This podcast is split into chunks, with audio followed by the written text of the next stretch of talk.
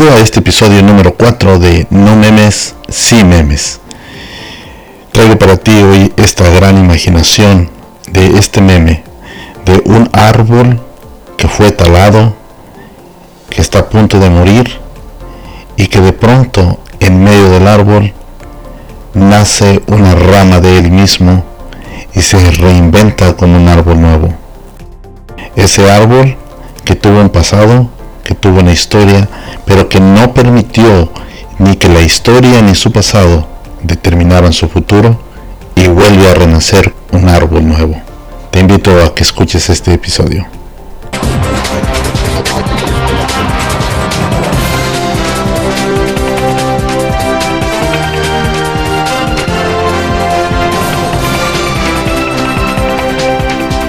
Pregúntate a ti mismo, ¿qué estás viviendo hoy? ¿Cuáles son los cansancios y las fatigas o los problemas o las culpas que te causan una herida tomada del pasado? ¿Qué te lastima? ¿Cuáles son las circunstancias que aún no te perdonan los recuerdos? ¿Qué es lo que sana lentamente? ¿Cuáles son esas relaciones rotas aún pueden estar en el recuerdo. Esas relaciones con tus padres, con tus hermanos, con tus viejas amistades. ¿Cuáles son los rencores que te atan a ser quienes muchas veces no quieres ser? ¿Cuáles son esas adicciones secretas y también esas adicciones públicas? ¿Te sientes culpable de acciones que te lastiman o te sientes culpable de acciones que lastiman a quienes más amas. O tal vez ni siquiera has descubierto el dolor. Ni siquiera si eres víctima o eres victimario. ¿Cuánta es tu relación con Dios? ¿O acaso conoces la relación que tienes con Dios? ¿Podrías decir que es buena? Podrías decir que es mala o tal vez que ni siquiera te importa. ¿Sabes? Cuando recapitulas el recuento de los daños, podrás volver hacia atrás y mirar entre los escombros que lo que puedes visualizar no es nada más que eso, basura. Y que esa basura te ata a un recuerdo, a un recuerdo que donde tiene un gran espacio en tu corazón, porque tal vez no le has dado a tu corazón lo que lo puede llenar. Y esa basura, solo es eso, basura, pero es una basura que lastima, es una basura que está ahí, como cualquier piedra en un zapato no mata pero incomoda a cada paso que das. Aun cuando quieres avanzar para salir de ese camino pedregoso, la piedra aún lastima. A medida que se dan los pasos, ellos son cortos e inciertos. Mientras que nuestro pensamiento puede estar lejos o cerca de Dios, cuando algo nos aflige, cuando algo nos ata a la tristeza, a la preocupación, al recuerdo, a la culpa, podemos llamarla una bendición, ¿verdad? Cuando entendemos que nuestras debilidades, nuestros cansancios, nuestros pequeños atributos, nuestra pequeña persona, nuestra pequeña humanidad herida y lastimada, nos podrá regalar ese valor de poder mirar a ese Dios y decirle, aquí está tu hijo como un hijo le llama a un padre. Pero podemos también llamarle una maldición, porque no entendemos por qué nos tocó vivir esta vida. ¿Por qué de esta manera? ¿Por qué a mí? ¿Por qué así? Y es cuando aún nos atrevemos a reclamarle a Dios el por qué a mí, por qué yo, por qué mi familia. Sabes, Dios lo entiende. Dios sabe que te sientes herido y lastimado y ahí en nuestra pequeñez en el tiempo y en nuestra pequeñez en el espacio, Dios te da la mano para levantarte. Solo debes de permitirte regalarte el privilegio de dejarte sorprender por Dios. Estás lastimando heridas del recuerdo que podemos llamarle bendiciones o maldiciones.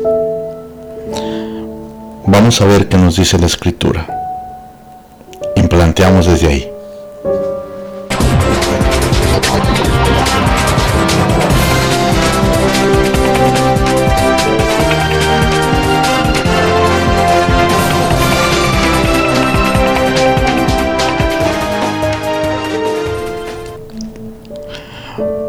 Vamos a leer el libro de Deuteronomio, capítulo 30, del verso 1 al 6.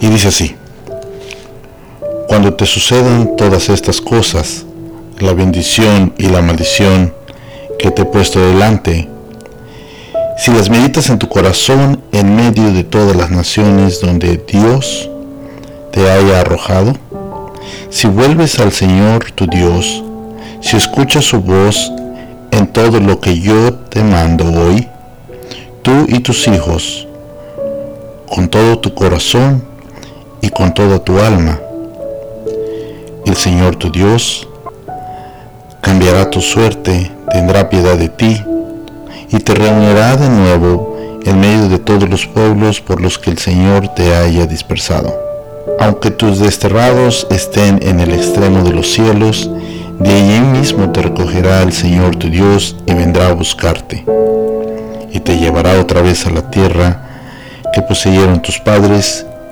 y tú la poseerás, y te hará feliz, y te multiplicará más que a tus padres.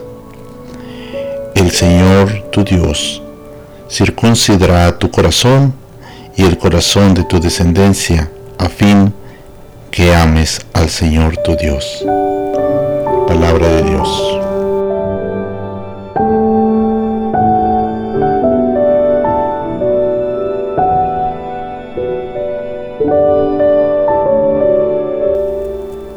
Aunque otros puedan decirte lo contrario, no eres lo que haces, lo que significa que no eres tus acciones. Tus acciones pueden ser inteligentes o no tanto. A veces lo son demasiado tontas. Pero eso no te convierte en una persona tonta. Te convierte en una persona inteligente que tomó decisiones tontas. Le suele pasar a los mejores. A veces actuamos impulsivamente sin pensar en las consecuencias de nuestras acciones. Otras veces actuamos sin saber por qué actuamos así. Nadie es perfecto. Aprendemos de ello. Es fácil juzgar nuestras decisiones como incorrectas después de haber visto el resultado. Sí, sí tal vez deberíamos haber hecho algo diferente. Además, en el momento de tomar la decisión, no parecía tan incorrecto. Parecía ser la mejor opción y probablemente lo fue. Y probablemente no lo fue teniendo la información que se tenía en ese momento. Tus acciones en la mayoría de los casos no tienen nada que ver con tu valor como persona. No te identifiques con lo que haces. No cometer errores es muy imposible. No te convierte en una persona más valiosa por lo que cometiste o por lo que no cometiste. Incluso si has actuado estúpidamente de vez en cuando, tu valor como persona sigue siendo el mismo. Siempre haces lo mejor que puedes, sin ninguna duda. Lo mejor que puedas en ese momento, según tu nivel actual de conocimiento personal y de conciencia. Tus decisiones y acciones siempre se basan en tu nivel de conocimiento en ese momento. Puedes hacer o decir cosas de las que te arrepentirás más adelante debido a tu nivel actual de conciencia. Hagas lo que hagas, digas lo que digas o no lo digas, siempre es lo mejor, incluso si lo mejor es defectuoso o imprudente. No dejes que las decisiones y acciones imprudentes o falsas ataquen tu valor como persona. Solo haz lo posible por aprender de tus errores y no repetir decisiones y acciones estúpidas en el futuro. Solamente eso. ¿Sabes? Cuando tú cometiste errores o estás viviendo la consecuencia de un error, no te preocupes por juzgarte a ti mismo. Te aseguro que habrá muchos voluntarios que están dispuestos a hacerlo y lo van a hacer. Yo te advertí que no fueras así, mírate ahora cómo estás. Si hubieras oído los consejos, todo hubiese sido diferente. Me das lástima, pero ¿qué esperabas? Me duele mucho verte en esta condición, pero solo sé que así aprenderás.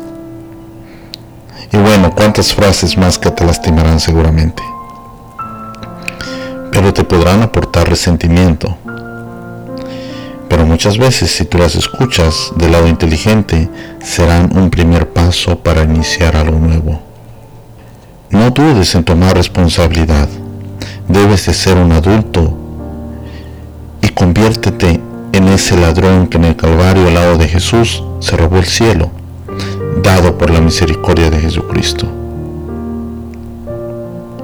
No seas terco, no seas necio, acepta de tus errores. El necio, como dice en el Salmo 53.1, hasta se atreverá a negar que existe Dios. Acepta que cometiste un error. Y cuando tú aceptas en tu corazón que ese error nació para hacer de ti en algo nuevo, no te dará vergüenza compartirlo porque podrás demostrar que de ese barro, quien tú eres como persona, Dios ha hecho algo nuevo. Aprende a ser juicioso, sé sensato. Recuerda como dice en el Salmo 53.2, Dios se asoma a la humanidad para ver si hay un sensato. Busca a Dios. Cuando la decisión esté tomada por buscar a Dios, porque tú lo has dicho, no dejes de ser humilde. Porque si algo nos enseñó la Virgen María es que de la humildad es donde nace la grandeza de Dios. Cuando tú te entregas a la humildad, podrás mirar la grandeza de Dios hecha en ti. Te advierto que vas a perder muchos amigos, aquellos que te ofrezcan basura. Cuando esto suceda, sé más feliz porque significa que te estás convirtiendo en un río de agua limpia, de donde la basura solo se va separando hacia las orillas. Y entonces podrás descubrir que desde los ojos y tomado de la mano de Dios, tú has sido un nuevo campeón, donde te has reinventado, pero no necesariamente eres lo que es tu pasado si no estás dispuesto y estás convencido a ser alguien nuevo. Quédate con este pensamiento. Ninguna de tus acciones del pasado, ni aquellas que te avergüencen, podrán determinar que tú necesariamente serás eso en el futuro. Si tú escuchaste este episodio y lo crees conveniente, compártelo te invito a que escuches mis episodios pasados. Buenos días, buenas tardes, buenas noches y que Dios te bendiga en tu espacio. Hasta pronto.